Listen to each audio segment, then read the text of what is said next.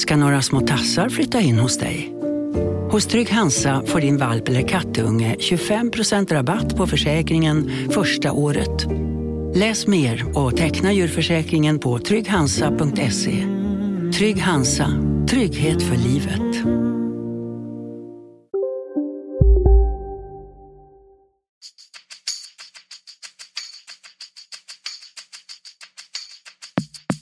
Skönt att komma ut och uh, bara lukta gräset. Så det, är, det är fotboll för mig. Nu är jag här och jag är väldigt glad att uh, kunna spela för det laget som jag har närmast om hjärtat. Om att skapa tro, om att tro på det vi gör, jobba vidare och vi ska vara ute där och ska vi leverera. Och det ska vi ju. Basta.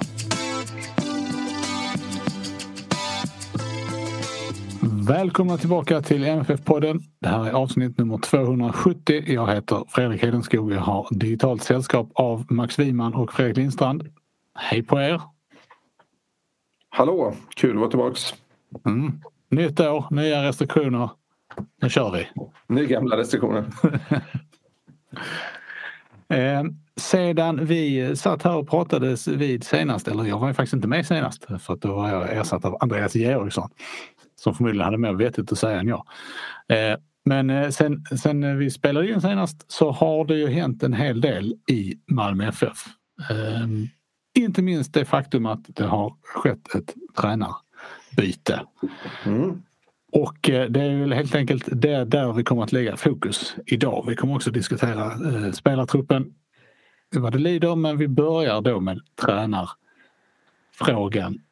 Och um, det stod ju klart här eh, i förra veckan att eh, Malmö FF från och med nu ska tränas av Milos Milojevic. Ehm, som ju då eh, fick lämna Hammarby under smått uppmärksammade, eller ganska uppmärksammade former. Och det är väl egentligen en, en, fråga som kanske inte vi behöver ägna så mycket tid åt här. Det är ju bättre att andra får prata om det. Eh, men det, det jag vill fråga här då är ju först och främst vad är det här? Vad är det för en tränare som MFF har knutit till sig?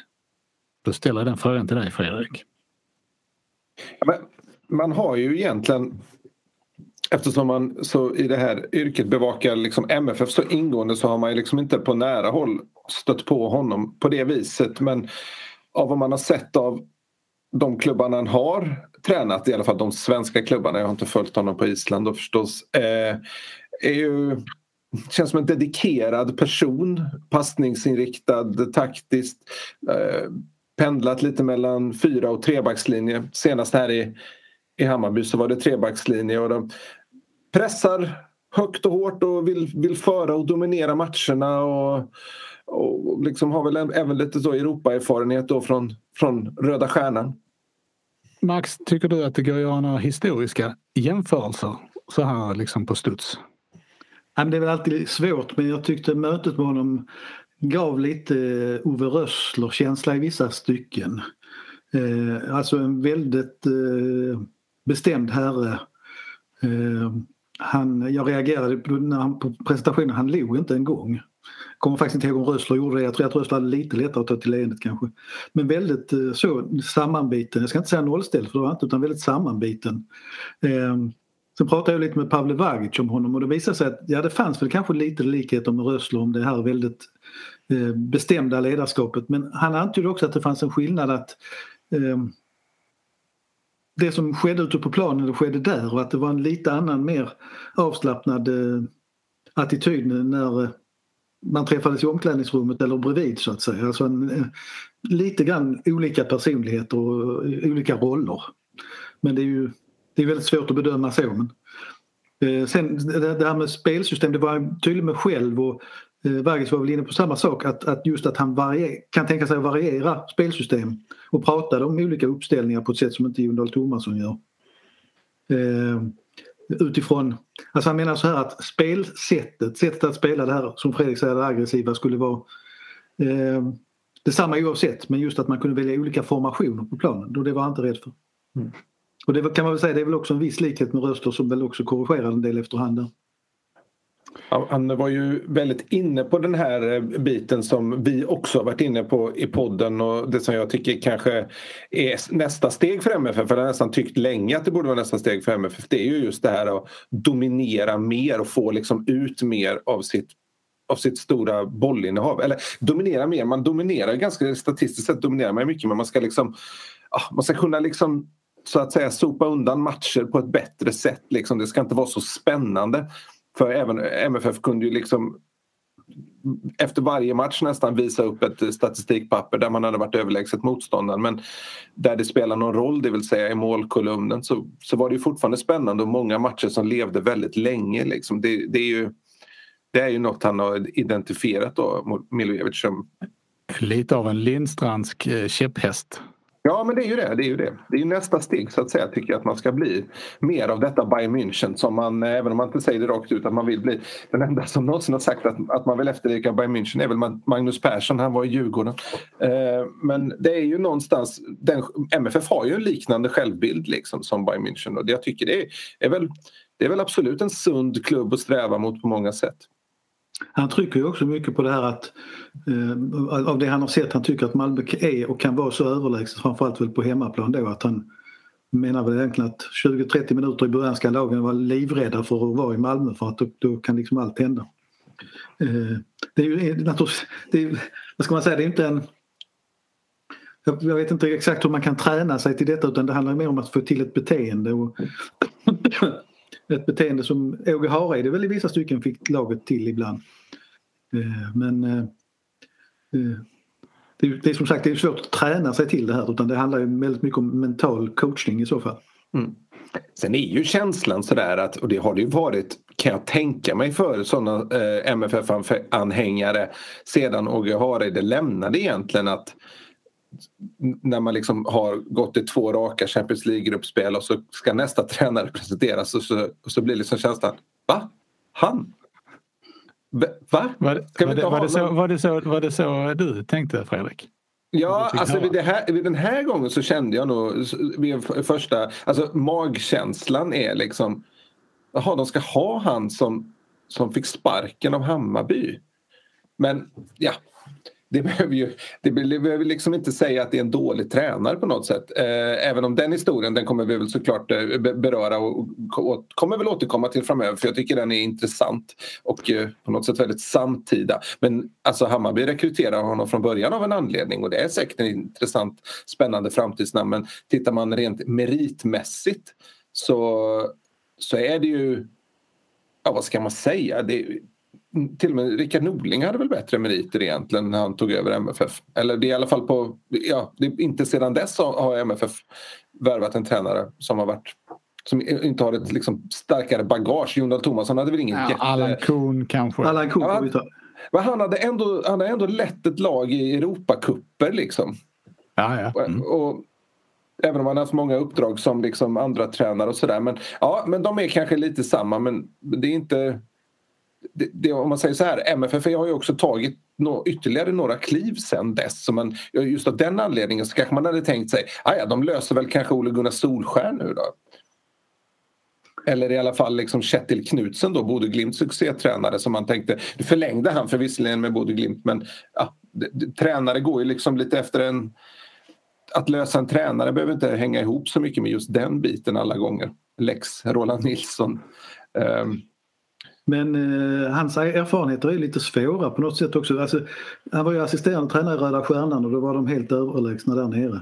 Och de, de gick en bit ut i Europa också.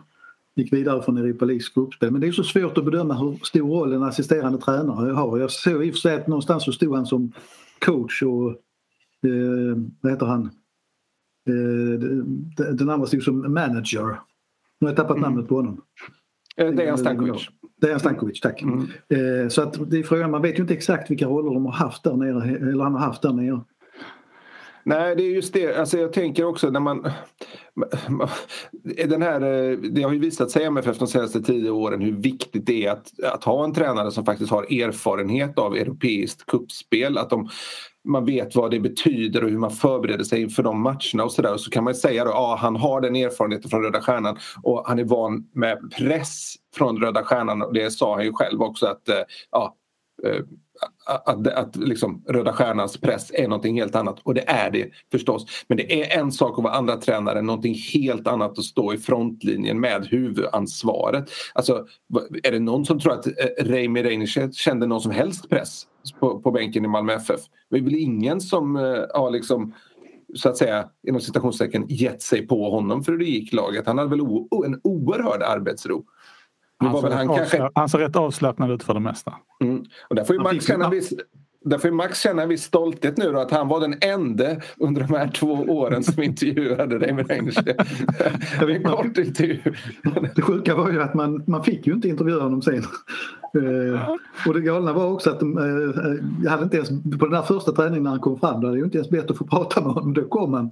Uh, och sen kom en spelare som jag inte kommer ihåg vem det var. Han kanske liksom... visste att han skulle bli belagd med munkavle sen. Kiese Thelin som hade blivit klar precis och det var helt rätt att släppa dig in i där. Det var ju en ja, Det var liksom vissa kommunikatörer som stod och vinkade i bakgrunden att, jag skulle, att det fanns mycket att välja på. Men det, var, det, det är rätt, det var en väldigt konstig situation. Och det, men det visar, det visar ju väldigt tydligt på det här som, som eh, Fredrik precis sa, att, eller Max också, att, att det är väldigt svårt att säga vad, vad man har med sig eh, från rollen som, som assisterande tränare.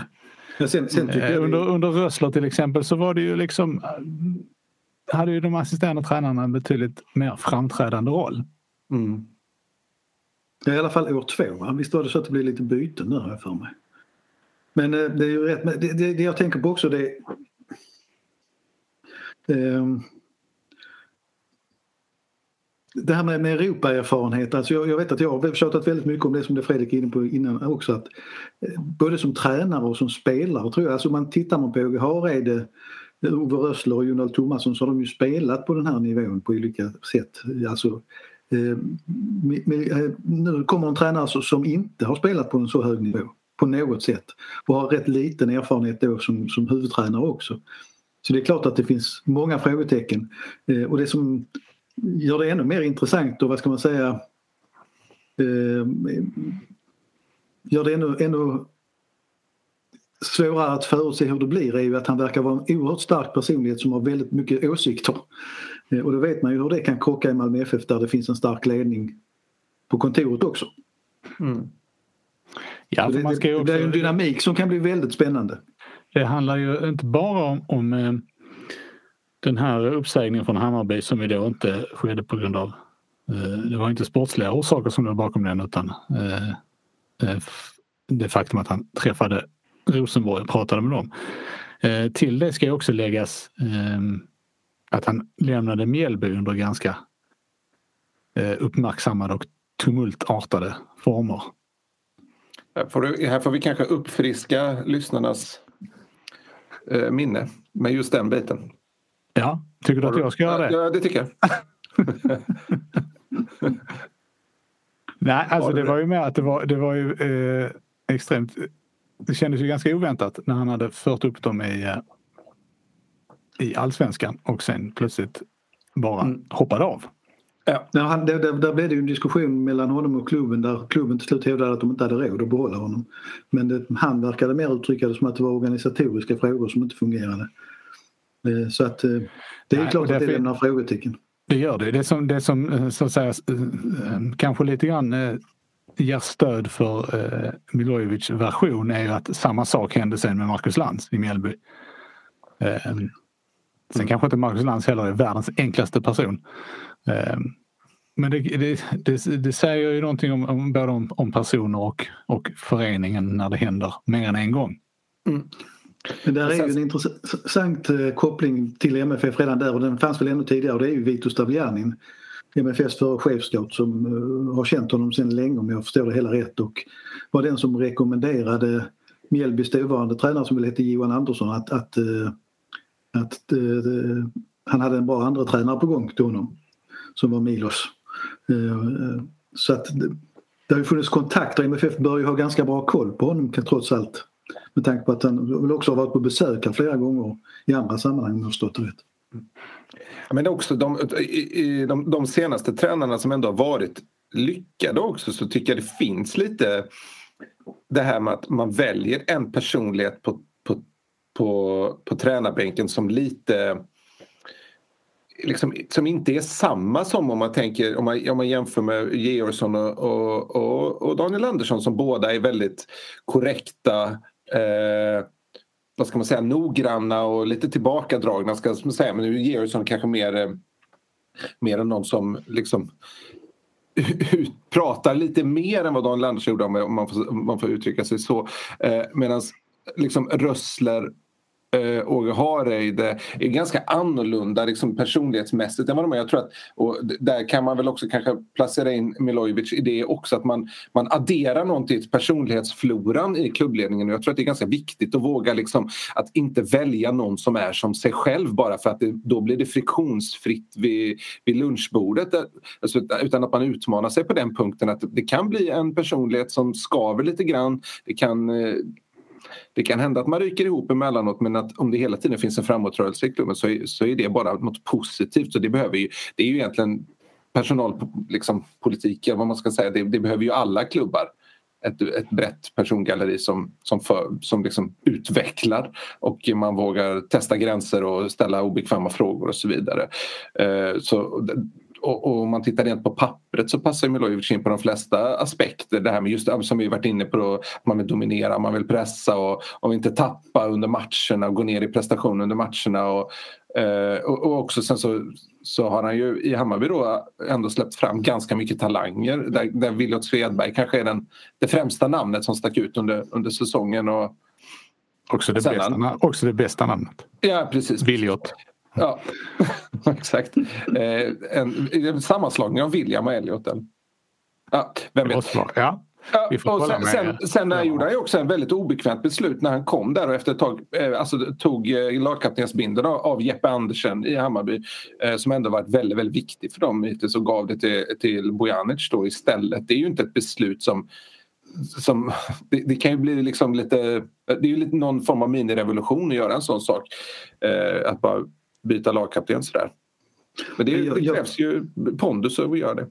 Jag tror också att det är viktigt att det finns friktion i olika personligheter. Det, det, till exempel under Åge Hareide så, så rök det nog ganska friskt inne på kontoret mellan varven och i diskussionerna vad jag har förstått. Men eh, det som kan vara en skillnad här är ju att Milojevic har ju haft en lite förmåga att kanske uttrycka det utåt också. Mm. Och där tror jag det kan vara lite mer komplicerat i Malmö FF om man ser till hur de har fungerat i ganska många år. Mm. Att det, det, det, kan skava på ett annat sätt än den interna eh, differenserna mellan människorna. Mm. Ja, men, och sen handlar det väl också om att alltså, det är en sak om Ove Rössler eh, tycker någonting annat som ändå kan backa upp sina uttalanden med spel i Premier League och spel i Champions League och detsamma gäller Jon Dahl Tomasson och Åge Hareide också som är på en hög nivå. Liksom. Kommer man som 39-åring och inte kan backa upp det med någon större spelarkarriär eller egentligen någon större erfarenhet alls så blir det ju ja, det, det, det kan också bli en svårare situation. Men alltså den stora... Det, det, liksom, det är svårt att säga någonting nu. Man får ju se vad det blir och på pappret så är det väldigt mycket som kan, som kan göra att det här kan bli en väldigt, väldigt bra rekrytering. Men för mig är det stora frågetecknet fortfarande den här soppan då efter avskedet från Hammarby och där jag tycker att ingen la ju korten på bordet eh, under den här presskonferensen. Det kanske man inte hade väntat sig heller. Jag tror förklaringen till varför Milojevic var så pass ja, samlad under presskonferensen var väl att han var lite defensiv på grund av att de här frågorna skulle komma då om den.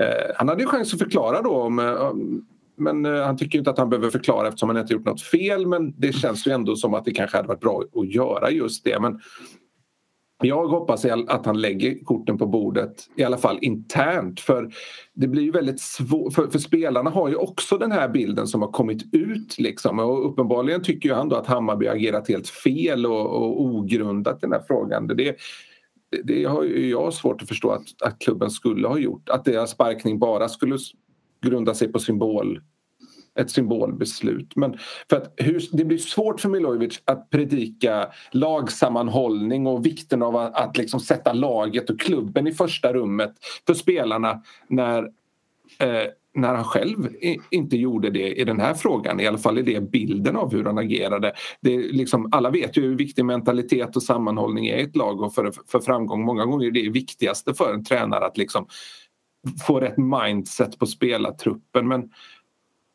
om liksom då måste ju också spelartruppen känna att tränaren står för de här kärnvärdena själv och, och där finns det ju faktiskt fortfarande frågetecken efter den här Hammarbysoppan. Så tillvida att Milojic inte då tydligt och klart har förklarat det här vad som hände i Hammarby. Ni ska inte tro på detta. Eh, eh, MFF, Georgsson och Daniel Andersson hävdar väl att, att de har fått en förklaring. Det sa de då i alla fall. Mm. Det vet man ju inte men det, det, det, det det är ju alltid, det är ju det som är lite spännande att vi sitter och spekulerar om någonting som i framtiden som är väldigt, väldigt svårt här. Men, men eh, både Georgsson och Daniel Andersson verkade väldigt trygga och väldigt nöjda i sitt beslut. Eh, det tycker jag ska läggas absolut för att det, det här är välscoutat och, och jag tror alltså ganska nog varit prat en längre period. Sen om man ska leka människokännare, jag kan aldrig låta bli att göra det, så, så tycker jag däremot då som sagt att det var en lite annan bild. För han var spänd och det är möjligt att ha med Hammarby eh, affären att göra men han, han, han hade inga MFF-kläder på sig. Han nämnde inte supportrarna en enda gång under eh, han nämnde inte stämningen på stadion utan det var väldigt, vad ska vi säga, korrekt. Det kändes lite som karriärs... Han hade nått ett mål i Sverige, det, att det var fint, det var det bästa man kunde göra i Sverige, det var att träna Malmö FF. Men han, han uttryckte liksom inte så mycket utöver själva eh, resultaten och prestationerna, varför det var så bra att komma till Malmö om ni förstår vad jag menar. Eh, andra tränare har ju på olika sätt, jag tyckte kanske att Jonald Thomasson inte alltid var så det kändes inte så äkta kanske som både med Rössler och Hareide när de prisade allt som sitter i väggarna och stämningen och så vidare. Eh, men där kan jag känna mer att det återstår att se hur länge han, han verkligen vill vara i Malmö FF. Men, det känns ju... Sen måste jag fråga det här med, med, med, med kläderna. Brukar tränare ha kläder? Alltså det är väldigt sällan de är nakna.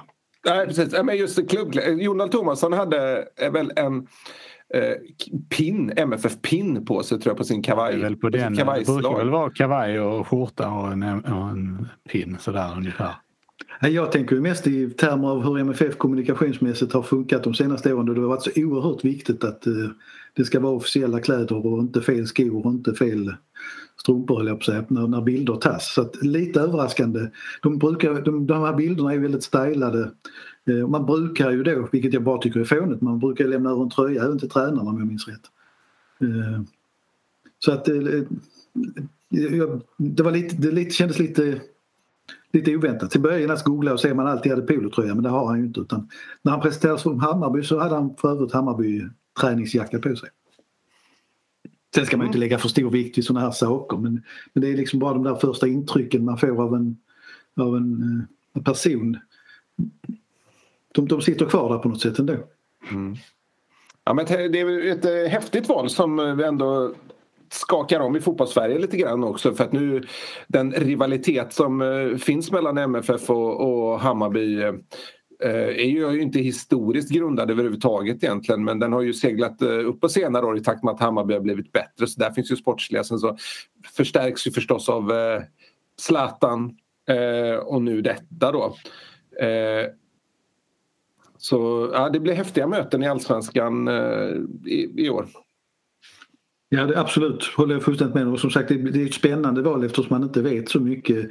Alltså det, det känns ju ändå som eh, han har ju en del resultat med sig, han har en filosofi, han har en aura runt sig som tränare ändå som, eh, som känns spännande och som naturligtvis kan kan kanske ta MFF nästa steg till för det är ju en tuff uppgift, det ska vi inte glömma resonemanget att, att komma efter Thomasson som då har två SM-guld och ett Champions League-gruppspel bakom sig.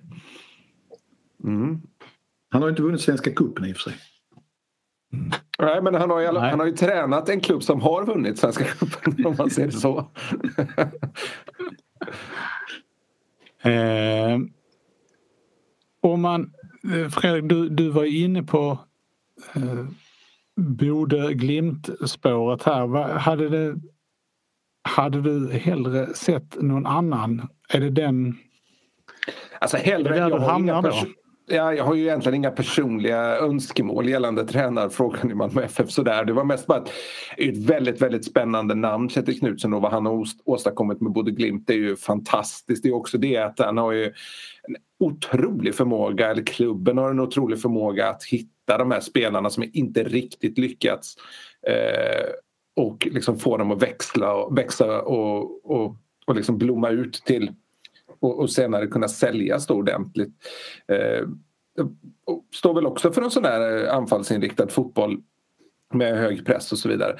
Det, det hade såklart varit spännande och det hade också varit ett litet styrkebesked av MFF att liksom knyta till sig den typen av tränare. Sen så var väl Henrik Rydström eh, på tal också. Och det, enligt Aftonbladet då så ska väl MFF ha, ha ställt frågan till honom. Det betyder inte att han var första valet men han var väl en på listan där som de har frågat sig för. Det hade ju också varit lite intressant men där vet jag inte. Där kanske det personlighetsmässigt hade, blivit, hade skurit sig för mycket. Jag vet faktiskt inte. Nej, det är jättesvårt att veta det överhuvudtaget. Som sagt, eh, Henrik Rydström hade varit ett spännande experiment men samtidigt hade jag, jag talat mot mig själv eftersom han i princip inte har någon Europaerfarenhet eller, eller väldigt, väldigt lite. Mm. Eh, så det, annars är han ju ett spännande projekt så att säga om det var på längre sikt. Men eh, Mm, det, det värsta är att MFF precis. har ju aldrig tid att ta ett, ett eller två år och lära upp någonting eller, eller liksom börja om utan man måste ju alltid vara på toppen och det, det där är inte helt enkelt alltid. Men det är väl precis det som är alltså projekt på längre sikt. Det är väl det som hade kunnat göra skillnaden. För nu känns det ju eh, med, med utgångspunkt från det som ni har sagt att, att MFF är lite grann i samma tränarsituation som vanligt. Det vill säga att det här är en tränare som om det går bra eh, kommer att söka sig vidare inom en inte alltför avlägsen framtid. Eh, Henrik Rydström hade ju känts lite mer som att då hade man kanske kunnat eh, hålla på lite fler år. Så är det säkert. Enligt Aftonbladets artikel då så tackade, eller förklarade Rydström att han inte skulle vara intresserad om han fick frågan av familjeskäl.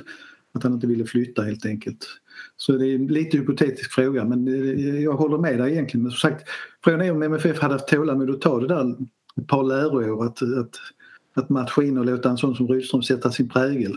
Det är, väl, det är klart att de här starka personligheterna har lättare att gå rakt in och liksom dominera direkt eller hur man ska uttrycka det.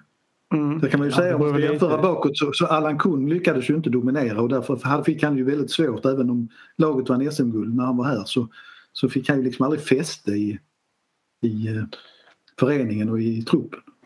Nej, men det, sen, sen, så är det ju så att eh, man, man kan inte komma in som tränare i Malmö FF och, och liksom revolutionera taktiken. Det finns ju en grundidé om hur MFF ska spela sin fotboll. Det handlar ju mer om att, att tvista till vissa grejer och, och liksom, som, som jag var inne på också, hit, liksom få den här spelartruppen att prestera max. Att liksom hitta sätt för att kunna spela den fotbollen klubben vill spela. Det är det, det, det, där som är det främsta. Och det, det är mycket möjligt att Henrik Rydström som vill liksom ha ett större ansvar och över liksom helheten för hur fotbollen ska spelas. Det är möjligt att det inte riktigt hade funkat och det är kanske just där som Milojevic är det perfekta verktyget för klubben för att liksom verkställa klubbens vision av hur man ska spela sin fotboll.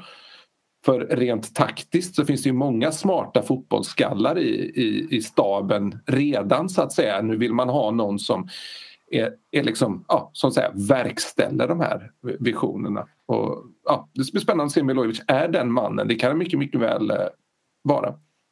Det blir faktiskt spännande också att se vem som kommer in som assisterande tränare för det ska ju in en till. Eh, och se liksom om det, vad ska man säga, blir en, en, en personlighet det också eller om det följer mönstret som det har varit på vissa tränare nu att det är en, eh, en ren högerhand. adjutant. adjutant. Jag tänker på, eh, eh, då valde jag namnet bara för det på, på engelsmannen som, som var under Rössler. Eh, det var ju samma sak, han, han, han stod ju verkligen två steg bakom. Ja just det. Herregud, alltså det har varit så mycket andra tränare som cirkulerat runt de senaste åren så man kan, man kan inte komma ihåg, jag kommer inte heller på det. Jag sitter och tänker jättenoga här nu. Ja, det är lite ja. hemskt kort, kort namn. Mm. Men eh, ja. Jag kan sitta hela eftermiddagen och fundera på det.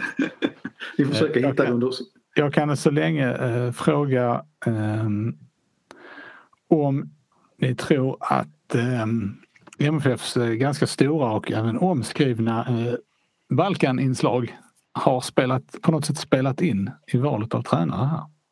I, alltså Balkaninslag i spelartruppen. Nej, det tror inte jag. Eh, även om, men med det sagt så kan det så, är det ju såklart en fördel att ha någon som kan eh, kommunicera med Birman Sevic på hans eh, modersmål till exempel. Det, det, tror jag säkert kan få honom att lyfta ytterligare. Rob Kelly. Rob Kelly, jag, jag, jag letade också fram det precis. Fördelen med datorer. Jag tror som, som Fredrik också att eh, alltså, spelare kommer och går. Den här Balkan dominansen lite grann som det har varit både med importerade och eh, inhemska balkaneser höll jag på säga. Den, den, den är ju föränderlig. Det, det, det för, kan ja, men eftersom MFFs tränarcykel är två år så, så man, behöver det liksom inte. Men du vet Anel kan försvinna eller försvinner väl. Adin Alic kan mycket väl försvinna. Alltså det, det, det, det är rätt så. Och Colak vet vi inte vad som händer. Så att, eh, det, det jag tycker är intressant med tränarfrågan också faktiskt är jag tror att det här är en process som har hållit på ett tag. Jag tror inte att det här är någon eh, lösning som värktes fram väldigt snabbt. Man skulle kunna grunda det på det Georgsson uttryckte om hur många man intervjuade och hur mycket man stämde av så att säga. Eh, men jag har också eh, fått en bild, ett, ett intryck som jag kan tycker jag kan lita på av att det här, det här att Jon Dahl Tomasson lämnade var inte bara Tomassons egen vilja utan det fanns, nog en, det fanns nog en rädsla i MFF att hamna i en sits där Tomasson skulle vilja gå i sommar till någon klubb utomlands. Eh, och eh, den, det, det ville inte Malmö hamna i. Så att eh, det brukar ju alltid vara så att när sådana här uppgörelser görs att, att man liksom bara konstaterar att tränaren vill lämna men jag tror, lite som vi pratade om kanske också, att det fanns en känsla redan i höstas att det kanske fanns ett intresse från båda sidor att gå vidare. Mm. Och sen när man sonderat... Nej, men jag tänkte just på att man har sonderat terrängen länge har man absolut gjort. Sen så är det här med just att Milojevic kan man inte ha sonderat oerhört länge. Alltså, han har ju såklart funnits på radarn innan men inte, han har ju inte varit, han har inte varit, varit fri att värva på väldigt länge. Nej. Men det var, i december han försvann och jag, jag misstänker att eh, det, det, det är däremot bara en känsla men, men alltså att eh, det, att MFF också kände att det var dags att skiljas från Tomasson har ni vuxit fram tidigare än vad vi anar faktiskt. Men när vi nu har glidit över på det spåret så vill jag fråga vad, vad tappar MFF då eh, när, när Jon Thomasson lämnar? Man, man tappar ju ett, eh, ett framgångsrikt koncept. Eh, någon som vars idéer uppenbarligen var framgångsrika och något att bygga vidare på.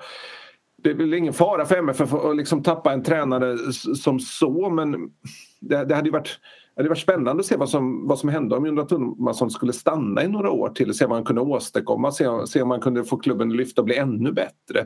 Eh, så det är väl mer det man, man tappar. Mm. Men det kändes ju som ni har varit inne på många gånger aldrig aktuellt. Nej, alltså när man lyssnade på Georgsson i, podden så var det ju ändå känslan av att de satt ner och pratade nästa säsong eh, väldigt noggrant liksom. Ja, jag tänkte mer på det här att, att, att, han skulle stanna i liksom under längre tid så att säga. Eh, med familjen, familjen kvar i Holland och, och sådär. Nej men så eh. var, så var det ju säkert och eh, det är klart Georgsson säger väl, eh, han gjorde ett väldigt bra intryck i vår podd måste jag säga på många sätt och vis men vissa saker sägs väl för att de måste sägas på något sätt också. Det, det, det jag känner att jag har hört är ju liksom som sagt att det har funnits en, en diskussion i att man inte skulle komma i den här sitsen och att eh, behöva byta tränare mitt i säsongen och eh, man har ju säkert stämt av känslan av som vi också haft då att Thomas som själv var på väg och då, då gäller det ju att välja rätt brytpunkt också.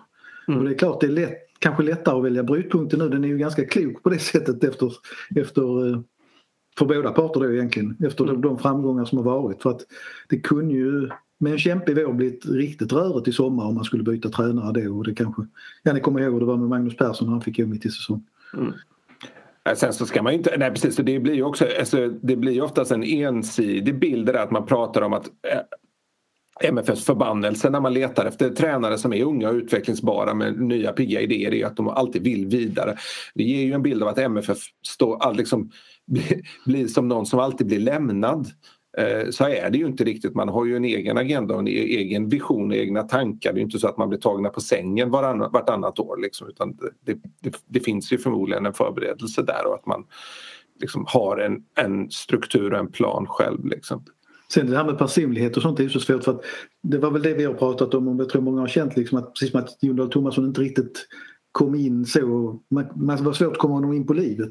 Jag vet några gånger när man pratar med honom så känner man att det var precis som att han ville egentligen vara öppnare än vad han var. Men han har ju alltid varit känd som en ganska tillbakadragen person som inte har sagt så mycket och inte visat så mycket utåt. Humör naturligtvis men inte, inte pratat så mycket utåt. Eh, så att därför är det också svårt att bedöma liksom Vi är specialister på det vi gör, precis som du. Därför försäkrar vi på Swedea bara småföretag, som ditt. För oss är små företag alltid större än stora och vår företagsförsäkring anpassar sig helt efter firmans förutsättningar. Gå in på swedea.se företag och jämför själv.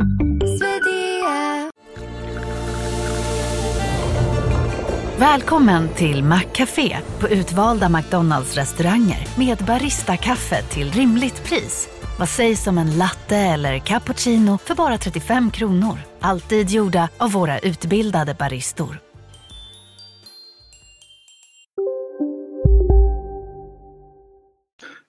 Hur mycket han ville jobba vidare i Malmö mm. och liksom, om han, han kanske kände sig ganska färdig mm. eh, så i det här karriärsteget. Som, som som vi, vi väl måste acceptera. Vi, vi som följer ett lag nära och sett tränare tidigare kanske då har väldigt mycket hjärta för, för föreningar i vår omgivning. Att, att på den här nivån så förändras omvärlden ganska mycket. Och det, det, de, de är ganska sällsynta. De finns ju på en del håll i allsvenskan faktiskt. Men Ja, jag tyckte att det var liksom lite hans roll under hela pandemin när, när det har stängt igen så mycket har varit lite, var lite underlig. Nu har man inte det, det, det, är väldigt svårt att liksom säga att någon har gjort rätt eller fel men det handlar ju mycket om för en klubb som MFF vilken bild kommunicerar man utåt liksom. Och jag, tyckte ändå under hela den här kampanjen, vaccinationskampanjen så var det ändå lite intressant att det var Niklas Carlén som blev liksom MFFs ansikte utåt.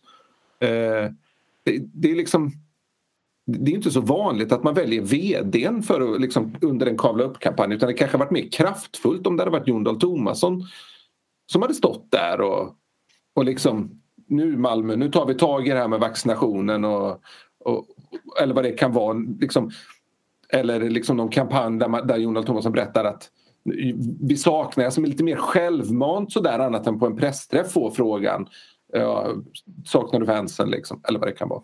Alltså, jag vet inte, det kändes liksom aldrig som att han man hade velat kanske se liksom en tränare som lite mer aktivt hade liksom velat brinna för situationen i Malmö och liksom längta efter supportrarna tillbaka och sådär. Men, men, det gjorde han kanske men det var inte det som kommunicerades utåt. Liksom. Att han, han förblev anonym väldigt länge och det var väl egentligen kanske bara nu på slutet som det dök upp lite uttalanden som ändå stack ut lite grann under guldfirandet där när han sa att eh, ja, hade det inte varit Europaspelet så hade vi avgjort det här i, i augusti eller vad det var han sa. Det blev liksom den typen av uttalanden hade man kanske velat ha lite ja, han, han, han, vände ju själv på resonemanget. Jag tror Fredrik Sud var väl på någon sån träff med honom där han där plötsligt liksom hävdade att egentligen var det inte så stängda träningar som det var sagt. Och, eh, mm. för det där också, det är ju en del av det hela. Pandemin var ju liksom, den gjorde, har ju gjort att mycket har varit nedstängt men samtidigt har det ju skett träning ute på hybridplanen som varit väldigt öppen som skulle kunna vara hyfsat öppen ändå. Men, om jag har tolkat saker och ting rätt nu så skulle MFF ha en kortare träning där ute på fredag. Eh, Alltså som inte är den första officiella träningen. Nej, jag, jag, jag, har inte sett att man har kommunicerat att den är stängd eftersom man har berättat att den sker. Eh, och jag vet ju inte det, det, om det är ett tecken på att någonting håller på att förändras igen. För jag tror ju jag tror precis som du är inne på Fredrik, jag tror att Jon Dahl Tomasson själv hade behövt det och jag tror att Malmö FF framförallt behöver öppenheten. Eh, att komma tillbaka i en tid när samhället kan öppna upp igen. Mm. Eh, nu är det ju lite dumt att prata om det här just nu för jag är snarast lite förvånad över att MFF pratar om att man ska kunna ha publik på gamla IP på måndag på en öppen träning. För, eh, restriktionerna säger att det ska vara sittande publik och med avstånd emellan. Det gäller väl även utomhus vad jag har förstått. Jag kan ha missförstått det men eh, Jag tror inte att det är utomhusfält. Nej, det är kanske inte så. Men däremot så kommer ju stränga restriktioner att träda i kraft bara ett par dagar senare så därför, därför kanske just det är lite konstigt. Men, men generellt sett så tror jag att när vi liksom närmar oss ett normalt samhälle här igen så, så i den mån Malmö FF kan vara öppet tror jag alla tjänar på det.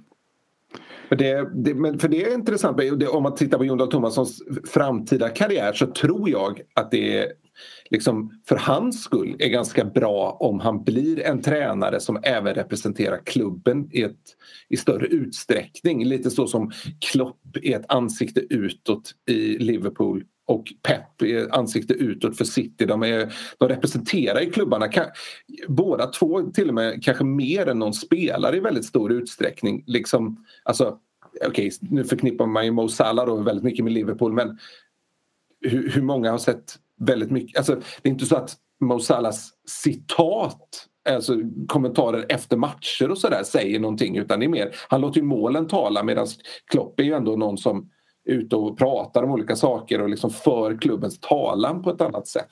Det Men kräver, inte, kräver inte det att man, att man ändå har... Alltså då, där man kanske ska vara manageransvar då. Mm. Också. Är det mm. inte så? Då kanske man behöver vara där lite längre tid. Jag, ja, jag tycker, att, jag tycker att Hareid och i viss mån Rössler tog ju den rollen båda ja, två. Men absolut, det, det gjorde de ju på, på ett...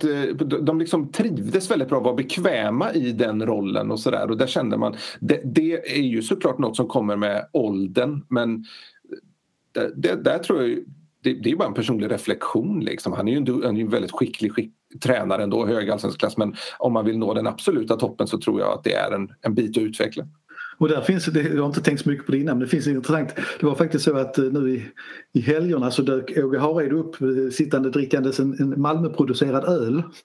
Eh, det har gjorts en MFF-öl. Jag ska inte nämna märke och sånt men eh, det visar liksom att det finns, och det hör man ju när man pratar om dem, att det finns ju känslor kvar fortfarande på något sätt. Och jag har då och då lite kontakt med Ove Rössler fortfarande också och han, det är ju samma sak där, han, det finns fortfarande ett engagemang för Malmö FF där. Eh, och nu vet jag inte om jag är stygg mot Jon Dahl Tomasson men det, jag, jag, tror inte att han är den typen som kommer att, att engagera sig så mycket i vad som händer i Malmö FF framöver. Eh, och frågan är vilken personlighet som Milos Milojevic är. Mm. För det, det kommer ju också spegla hur man är under tiden man är här kan jag tänka mig.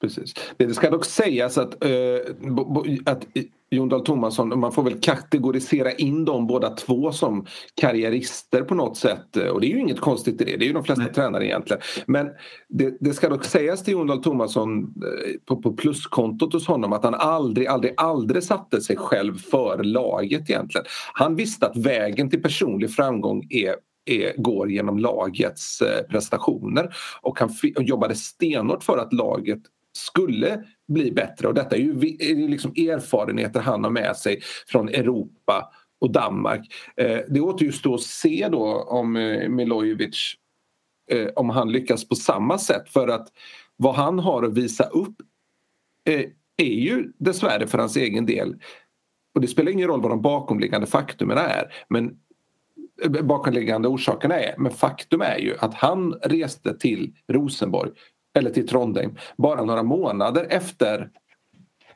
eh, efter att han skrivit på för Hammarby. Som sagt, han, eh, ett 2,5-årskontrakt som han efter bara några månader var redo att säga upp för en bättre klubb. Och det är ju själva uttypen av en karriärist som, som sätter sig sin egen karriär framför lagets karriär. Och det är så här, jag säger inte att det var rätt eller fel vem vad de bakomliggande orsakerna är. Det kanske var helt rätt. Han kanske menar på att han hade Hammarbys tillåtelse att göra det där. Men det där hände ju. Och, det är ju någonting han kommer behöva liksom jobba med för att få det förtroendet. Dels från spelartruppen, det kanske han redan har, vem vet. Eh, men också från supportrarna. Liksom. Han måste ju någonstans övertyga om att det här är klubben som han är hundraprocentigt dedikerad till och som han ser en framtid i. Jag kan bara understryka och hålla med dig helt vad det gäller liksom det du beskriver med Jonas Thomasson. Hans proffsighet och hans eh, eh, att aldrig kritisera liksom, utan eh, ta på sig ansvar snarare om det var någonting. Eh, så absolut, det finns otroligt mycket positivt att säga runt honom. Det, det ska inte missförstås. Det blir ju så nu också när vi pratar om Milos också att, att vi pratar om alla faktorer runt omkring. Därför vi har inte sett några träningar nu och vi, har inte, vi såg inte så många, lika många träningar under Jon Dahl Tomasson som vi har kunnat göra tidigare. Så att den rent fotbollsmässiga biten är naturligtvis minst, eller viktigare. Men, men där, den, den, den, vet vi inte så mycket om ännu. Vi, kan, vi har bara kunnat höra oss till en del att det är tuffa träningar. Han hade stenhårda försäsonger i Mjällby. Um, så det, det, är mycket som tiden kommer att utvisa där men samtidigt så tror jag att det inte är irrelevant det vi pratar om därför att när man är på Malmö FFs nivå och liksom vinner och vinner år efter år så blir det ju mycket av de här bitarna runt omkring som nästan är lika viktiga som, som själva fotbollstränandet. Mm. Eh, så att, jag hoppas inte lyssnarna tycker att vi flippar iväg för långt här men, men det, det, det, det är ju en helhet faktiskt som det handlar om.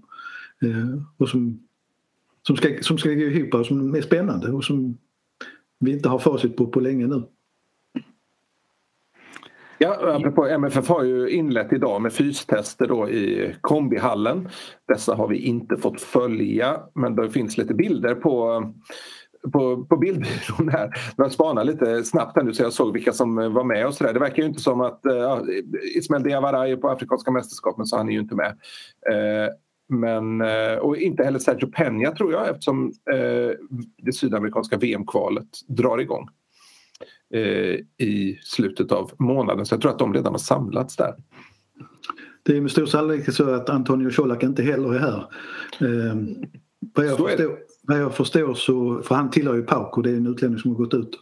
Vad jag förstår och vad jag har hört så, alltså det här begärda priset på 30 miljoner från PAOK som, som tydligen stämmer med verkligheten eh, är ett pris som Malmö FF aldrig kommer att betala. Nej, där handlar han, är 29, han är 29 år gammal.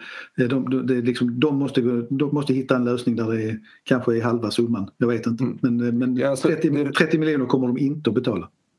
För om man säger att halva summan är Äh, även om det är halva summan så ska ju äh, eh, Colak ha en eh, sign-on-bonus. Han ska ha en lön som är skälig också. Den det kommer väl, sett till vilket längden på kontraktet, kommer väl också landa där någonstans eh, i de trakterna. Sen, eh, apropå Colak så verkar det som att han ska spela match här lite senare i eftermiddag. Vi spelar ju in, eh, klockan är nu eh, 15, vid kvart i sex tror jag det så spelar eh, Pauk en träningsmatch.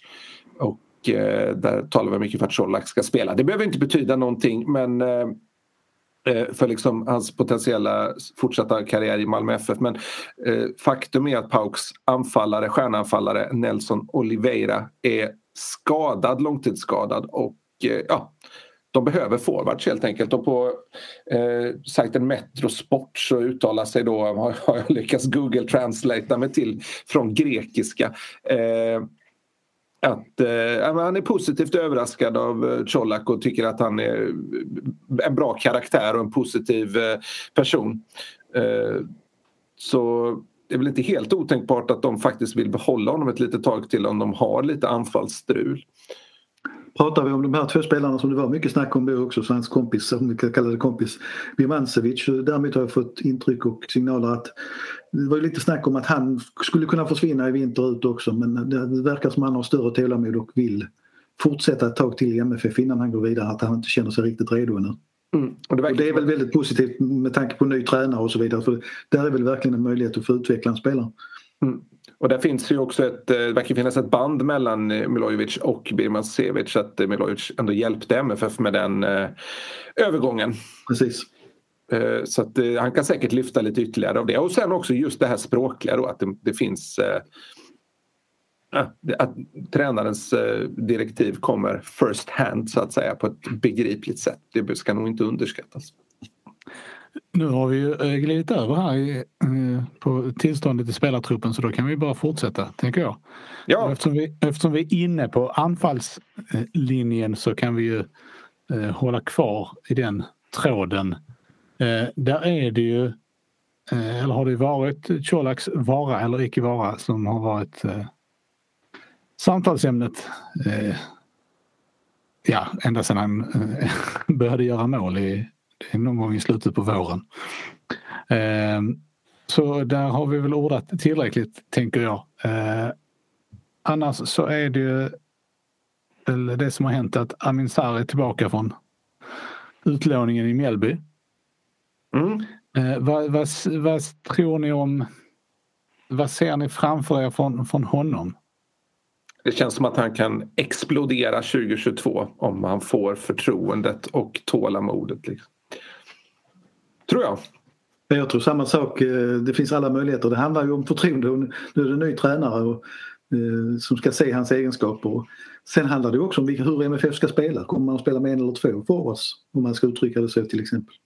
Så det kan ju påverka ganska mycket hur man ska formera truppen. Mm. Ja, I nuläget så är ju forwardsuppsättningen Ola Toivonen, Malika Abubakari, Adi Nalic och Amin Sar. Eh, och eh, det kommer ju komma in en stjärnvärvning där eh, oavsett om det blir Colak eller om det blir någon annan. Det tror jag man kan slå fast. Ja, det vore konstigt om det inte blev så.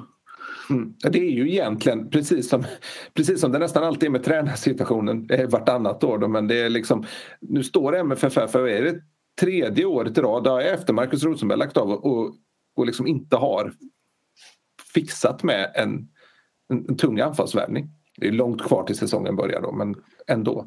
Men är det, är det kanske så då att precis som MFF har eh, tack vare sin eh, position i fotbollshierarkin har fått göra avkall på tränarkontinuiteten eh, och istället ha kontinuiteten liksom i organisationen.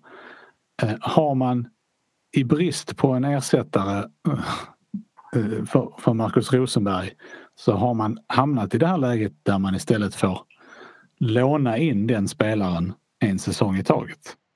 Är det, kommer vi att fortsätta eh, att se den lösningen? Man får ju hoppas att det inte är så men det kan det också vara att en ung spelare slår igenom. Typ Amin Sarr som kan, det vet man ju inte men, men det, det är klart det är inte helt lyckligt om man tvingas Nej, då, då, låna sig fram. Nej förlåt. Eh, det, det jag menar det är också svåra är att göra. Nej, det jag menar göra, är att, ja. att, att har man en spelare som presterar på Marcus Rosenbergs nivå så kan man inte räkna med att den spelaren är kvar. Det var ju ett extremt undantag eftersom han hade bestämt sig för att avsluta karriären i Malmö. Mm. Ja, nej, men du, du har förmodligen rätt att det kommer att vara svårt. Framförallt på anfallsposition eftersom de spelarna är väldigt attraktiva ute i Europa. Så det, det, det, kommer säkert att vara tufft att hitta den där. Och det är därför jag menar, det är frågan om man spelar med en eller två anfallare om man liksom fördelar målskyttet på ett annat sätt. Eller, men men eh, eh jag tror att historien kommer att få oss att förstå ännu mer det du är inne på. Vad mycket hur unikt det var att få en möjlighet att ha Markus Rosenberg i, Malmö FF i, vad var det, sex säsonger. Mm. Alltså det, det, det kommer inte hända något liknande igen om inte eh, om inte Amin Sarr slår igenom och får en liknande karriär ute i Europa och väljer, väljer att alltså flytta hem igen sen på slutet. Det är bara mm. den typen av hemvändare som kan ge något liknande. Mm. Nej, det är ju, det är, Marcus Rosenberg var 31 år när han vände tillbaka. Det ska man ju faktiskt komma ihåg. Eh, nu, nu är jag ju säker att Marcus Berg hade säkert kunnat få en liknande betydelse för IFK Göteborg om än i en annan, en annan typ av resa där man inte börjar på toppen så att säga. Men eh, för att hans, eh, han har gjort, gjorde ett fantastiskt eh, halvår i IFK Göteborg men han är ju betydligt äldre när han vänder hem och kommer ju inte kunna hålla lika länge. Så är det ju bara. Det är ju, det, den typen av hemvändningar är ju sällsynta. Men eh, ja, det, det svåra är ju där att hitta de där eh, de behöver ju vara äldre än 19 år den där typen av, av anfallare. Liksom man måste ju hitta dem, kanske vara 23 år. De, de kniper ju de större klubbarna oftast. Liksom. Om vi, eller innan vi lämnar anfallet så vill jag bara höra era tankar kring Ola Toivonen. Ehm, det ju, har ju varit en eh, lång rehabprocess eh, och han är inte purung. Hur, hur känner ni eh, inför hans... Vad känner ni kring framtidsutsikterna där? Mm, jag tänker mest på Dr. Wiman då. Nej, alltså du har ju rätt. Det, det är ju, jag tyckte väl kanske att Ola hade det lite kämpigt redan innan det skadade. Eh, men, och det, det kommer att bli väldigt tufft för honom. Men det som talar för Eh, honom det är att det verkar finnas en otroligt stark drivkraft att komma tillbaka verkligen. Eh, och han har ju tydligen tagit rätt mycket roll inne i eh, stadions inre. Eh, alltså han har funnits nära laget hela tiden och när han väl kom ut på planen så var han väldigt öppen och positiv och, och glad. Liksom. Det känns som att han vill verkligen ge det här Och det är väl möjligt att han har säkrat någon roll i MFF för framtiden, jag vet inte. Men, men det känns som att viljan finns där och förmågan finns ju säkert någonstans men det, det, sen, sen är det utmanande med efter en korsbandsskada och så lång frånvaro. Det, det, man ska inte glömma att spelare som är borta nästan ett helt år i den åldern, det är tufft att komma tillbaka. Ja, att viljan finns kan man inte ifrågasätta när han lyckades bli avstängd. Ehm, och det visar väl också vilken kraft han har inne i stadions in. Han lyckades ja. få fem, fyra eller fem matcher till slut så att han måste ju ha varit rätt så. Men, eh, men eh, man skulle kunna tänka sig att, att han känner en... Att det här att han missade Europaspelet eh, borde ju vara en, en drivkraft för honom. Eh, att hjälpa MFF att ta sig dit och få uppleva det själv också. Så är det säkert och jag tycker att han visar och visat hela tiden väldigt stark kärlek till Malmö FF. Alltså en ärlig kärlek till, till föreningen och, och även till staden. Mm. Men Det ska ju såklart premieras eh, genom att han ska få sina chanser och så. Sen så uttryckte han ju viss... Eh, han menar ju på, han var ju öppen själv med att hans vår där innan skadan var ju inte bra och att eh, han inte riktigt lyckades hålla det, eh, det leva upp till de kraven som ställdes där. Och, men han är ju fast besluten till att och liksom komma tillbaka som en bättre spelare. Då, då ser det alltid farligt med en sån knäskada i den åldern. Så, men det är ju som sagt det är inte alltid kroppen svarar på det som skallen vill. Eh, jag, jag kan förresten inte se, nu refererar jag återigen till de här eh, 50-talet bilder som har tagits eh, från dagens träning. Han verkar inte vara med på de där fystesterna där. I. Men det kan hända att de delar upp sig i två grupper och en kör in och en kör ute. Så man ska nog inte dra för stora slutsatser av det. Han hade ju förhoppning om att vara med och träna med laget igen nu när de drar igång. Nej, den mest långtgående slutsatsen man kan dra av de bilderna är att det var ett tag sedan Jo Inge Berget klippte sig. Oj, mm. mer längre än vanligt. Ja, alltså skägget är väl, men hår, han har ju lite hår. Det har man inte sett på lång tid. Det är inte, inga mängder, men ändå. Eh, om vi, då går vi bakåt i banan. Fredrik, vad finns det att säga om mittfältsbesättningen? Eh, jo, de är ju de är framförallt väldigt, väldigt många. Ja. Eh, det finns ju mycket sådana yngre eh, person, personer som eh, nog kan väl räkna med, med lån. Är ni med på vilka jag tänker på då? David Edvardsson ska ju få chansen har ju Jörsson sagt men det är väl inte helt otänkbart att han får en lånsession till. Han, han var väl en av dem som liksom ansågs som var ändå succé i det här i Jammerbukt. Tyckte han såg väldigt lovande ut i MFF också förra ja. Nej, det är möjligt att han får stanna kvar hela säsongen. Marcus Björkqvist och Amel Mojanic. Mojanic var väl Georgsson också öppen med att han ska få en lånsession. Sen finns ju Samuel Adrian, det finns Roman Gall, eh, Alexander Damjanovic Nilsson, Mubarak Nu, Peter Guargis, Patriot Sedjo. Ja. ja, det är många som måste lämnas ut där med ja. säkerhet. Och vad det gäller framförallt Gall så det är det, det är en märklig historia att han fortfarande är kvar att man inte har lyckats komma överens om att få loss honom ur kontraktet. Men det är väl möjligt att man vill att, jag vet inte om Milos har tankar om att testa honom. Mm. Det förefaller otroligt för det är samma sak där, han har varit borta från spel så länge så det känns som att man behöver börja på en annan nivå. Ja. Eh, Känslan är väl lite att eh, MFF säkert löser en kontraktsförlängning med Jo Inge Berget också som går ut. Kontraktet går ju ut här i, i, i, slutet av säsongen tillsammans med ytterligare tio spelare och där är ju mittfältet också då med eh, Rakipa utgående kontrakt och Adinalic utgående kontrakt. Det är väl, MFF vill väl säkert förlänga med samtliga där kan jag tänka mig. Men annars är det väl, det är ju ett bra allsvenskt mittfält men det skulle kanske behöva in någon mer spetsspelare, tänker jag. Kanske till höger på mittfältet. Ja, Bra att du eh, specificerade. Mm, men någon som liksom eh, på något sätt tar upp kampen lite mer aggressivt med Jo Inge Berget där. Det kan ju vara så också att det är en defensiv mittfältare de skulle kunna behöva med tanke på att Bonke Innocent ändå spelade ganska mycket i fjol. Ja, eh, och försvinner. Eh, nu vet vi inte Oskar Lewicki's status. Nu har han fått lite tid på sig att läka ihop riktigt här men han hade ju en väldigt strulig säsong. Mm, mm. Nej, det är, det är, ju, det är möjligt att de anser att eh, Edvardsson är, är redo att axla den ja. rollen. Samtidigt är ju inte han samma spelare som Bonk Innocent. Då är det något man liksom kunde ta med sig från Bonk Innocents säsong så var det ju att i de internationella matcherna, hans fysik var väldigt, väldigt viktig där. Eh, han tryckte ju till ordentligt och stod upp, stod upp mycket för MFF de i, matcher där man verkligen var satt under press. Och det vägde upp för, en del, för passningsspel som kanske inte alltid var helt förstklassigt. Liksom. Eh, den, det fanns ändå något internationellt över hans fysiska aspekter i spelet. Det, de, de har ju inte David Edvardsson i nuläget. Sen kommer man ju alltid tillbaka. Sen kommer man ju tillbaka alltid till vilket sätt de ska spela på. Ska de ha mm. fyra mittfältare då, då, då förändras rollbesättningen ganska mycket där så att säga. Eh, kommer Ola Toivonen tillbaka? Jag tycker att han ska vara anfallare. Kommer han att vara det? Eller kommer han att spela längre ner i banan? Eh, det, det, det, är väldigt svårt att säga, det är spännande men, men eh, det är väldigt svårt att säga om vad som kommer att hända där på med tanke på att det finns så många spelare men det är många av de unga som måste bli utlånade. Det, så känns det. Mm. Man skulle väl kanske också kunna, alltså om, det, om man fullföljer den eh, tankegången att, att Bonk Innocent eh, gjorde som mest nytta i de internationella matcherna så är det ju eh, kanske snarare en sommarvärvning. Mm. Um, om det är det liksom den, den tanken man har.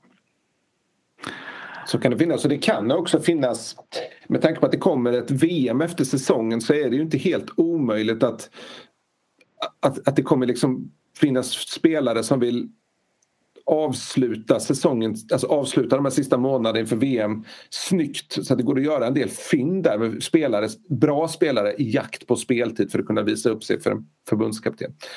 Uh, man kan göra ett kap där liksom, stjärnvärvning.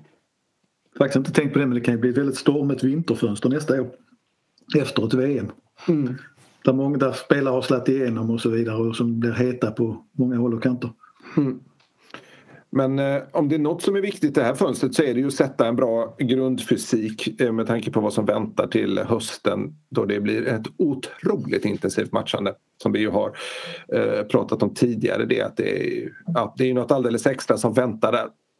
Och just med tanke på att det är så väldigt, väldigt många spelare i truppen nu. Det, det, MFF behöver ju ha en stor trupp den här säsongen. Det kommer ju, det kommer ju vara avgörande i förlängningen. Skulle Malmö FF gå in i ett Europagruppspel, vilket är rätt goda odds på med tanke på att man har tre chanser, eh, så kommer det väl hösten inte att likna någonting annat. Det har vi sagt förr men det känns väl som det blir ännu mer intensivt nu. Mm. Så är det. Den höstigaste hösten någonsin. Eh, med tanke på att det blir ett VM liksom som kortar säsongen i den änden. Det är lite, mm. lite speciellt. I eh, försvarslinjen så har det kanske hänt lite mer. Så är det.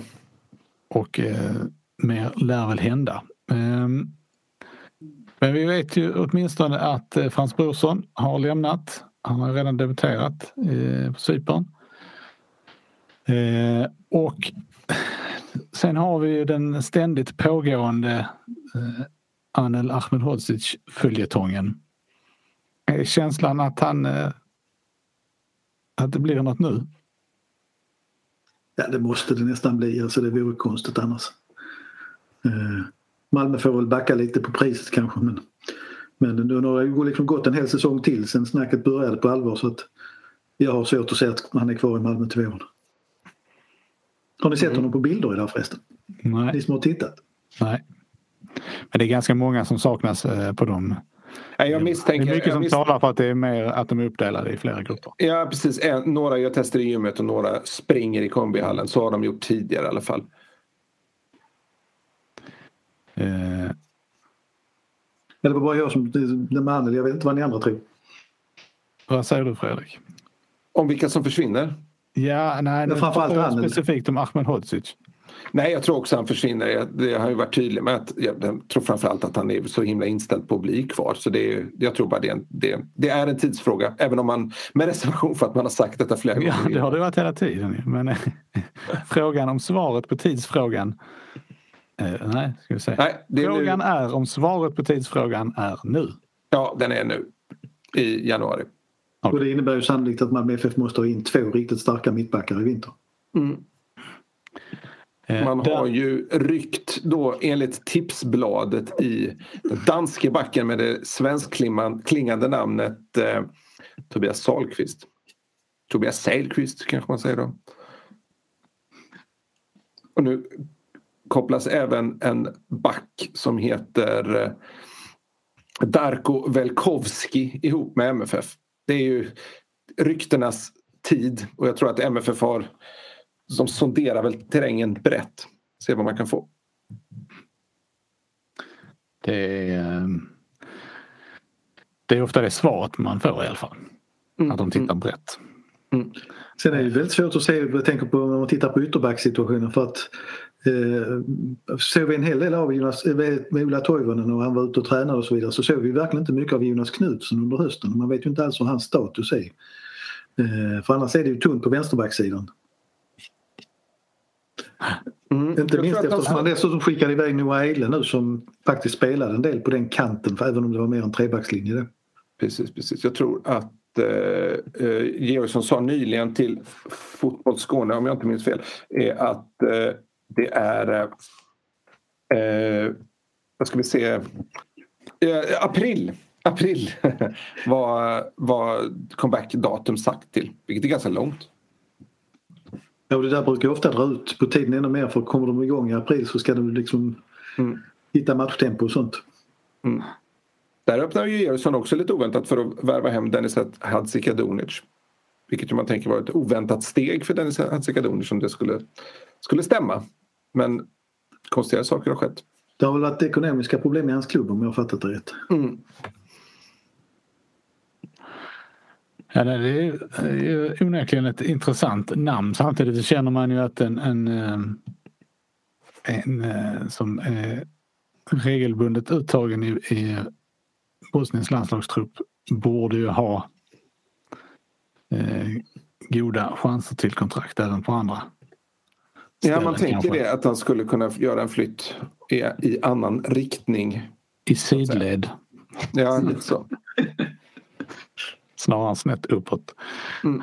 Ehm, ja, och eh, på målvaktssidan så eh, Det är din avdelning. Ja, nej, som Fredrik nämnde, där är Ismail Diawara på, iväg på Afrikanska mästerskapen. Eh, och sen är det ju den, liksom, den, den ständiga frågan är ju då hur, hur Johan Dahlins kropp håller. Mm. Det är ju tyvärr en, en, en avvägning som MFF måste, måste göra kontinuerligt. Men där känns det ju som att man är man har det bra förspänt backupmässigt också. Att Diawara visade att han ja, han klarar av allsvenskan liksom. Sen man, måste man ju ha för nästa steg också om det skulle visa sig att Dahlin blir borta länge. Och där blir ju våren en, en avvägningsperiod på det ur den aspekten. Johan jag tycker inte själv om när man pratar om skador men det har ju varit lite olika varianter och olika typer av skador som har hållit honom borta lite längre perioder. Eh, det har kommit mer och mer känns det som nu på slutet. Eh, eh, det kan ju vara så att det kanske är sista året eller möjligtvis två år till. Men jag tror nog som, som Fredrik, alltså att, att Johan kommer att vara första valet nu. Man kommer inte att göra någon förändring utan han kommer ju definitivt att och eh, få chansen och ha chansen så att säga. Skulle det sen brista igen med någon längre skada det är väl då de får börja fundera på allvar. Mm. Ja, Mm. så är läget. Det är så i läget. Det är ju en väldigt bra de har ju bra grundförutsättningar. Det är inte, även om det kommer såklart som alltid på, i, i vinterfönster lämna spelare så har det inte varit någon sån här superruljans som man jämför med tidigare fönster. Det känns som att MFF står ganska väl rustat ändå. Anel Ahmedhodzic har ju nästan spelat på en egen nivå under i alla fall senare delen av hösten. Eh, det blir såklart ett avbräck och det är svårt att hitta någon liknande. Liksom. Men eh, de kommer få in pengar för honom som de kan använda till att knyta upp nya spelare såklart. Och sen är det ju det svåra då att hitta en anfallsvärvning för Kiese Thelin och Colak har ju båda på sina sätt varit fullträffar och, och, och liksom just vad de erbjuder i, i liksom längd och tyngd och bollvinst, eh, arbetskapacitet. Det är inte lätt. Det är, det är ju den typen som alla klubbar vill ha. Det där är ju det svåra. Ja, vi mm. får se vad som händer. Det kommer ju säkert att hända saker här under veckorna som, som följer. Mm. Ska vi kittla lite grann framåt? Jag, gör det. jag tror inte att vi i denna podd har nämnt detta i alla fall. Ska bara se så jag tar rätt här. Att eh, cupmatcherna är fastställda för Malmö FFs del. Och att man börjar den 22 februari mot Gais hemma. 26 februari Ängelholm borta och 5 mars Värnamo hemma. Eh, det kan väl vara lite kittlande att ha lite matcher framför sig. Och sen är det faktiskt så också att om man eh, letar lite på annat håll så finns det en match på Jammerbukts hemsida som påstår att de ska spela i Malmö den 28 januari. Där ser man. Eh, och det, det, är ju då den danska samarbetsklubben. Nu vet jag att de har haft ekonomiska problem och det har varit allmänt struligt och jag vet inte men... Men en resa till Malmö att... kan de väl ändå ha råd med? ja, alltså, det kommer, det kommer ju kommer ju ledas, kommer kanske vara träningsmatcher innan dess också men och MFF har inte kommunicerat någonting men, men eh, eh, det är väl intressant för skulle Jammerburg komma hit så får man ju se en del MFF-talanger också i annan tröja. Mm. Bra. Mm. Då sätter vi punkt för dagens övningar där. Det här har varit avsnitt nummer 270 av MFF-podden där vi anser att konstgräs ska förbjudas i svensk elitfotboll. Jag heter Fredrik Hedenskog, jag har sällskap av Max Wiman och Fredrik Lindstrand och ansvarig utgivare är Jonas Kanje. Tack för oss, hej hej!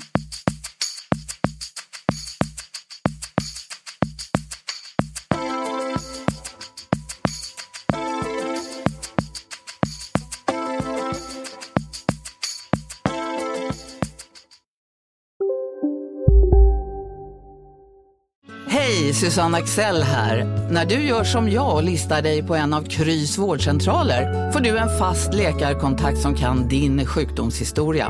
Du får träffa erfarna specialister, tillgång till lättakuten och så kan du chatta med vårdpersonalen. Så gör ditt viktigaste val idag, lista dig hos Kry. Hej Sverige! Apoteket finns här för dig och alla du tycker om. Nu hittar du extra bra pris på massor av produkter hos oss. Allt för att du ska må bra. Välkommen till oss på Apoteket.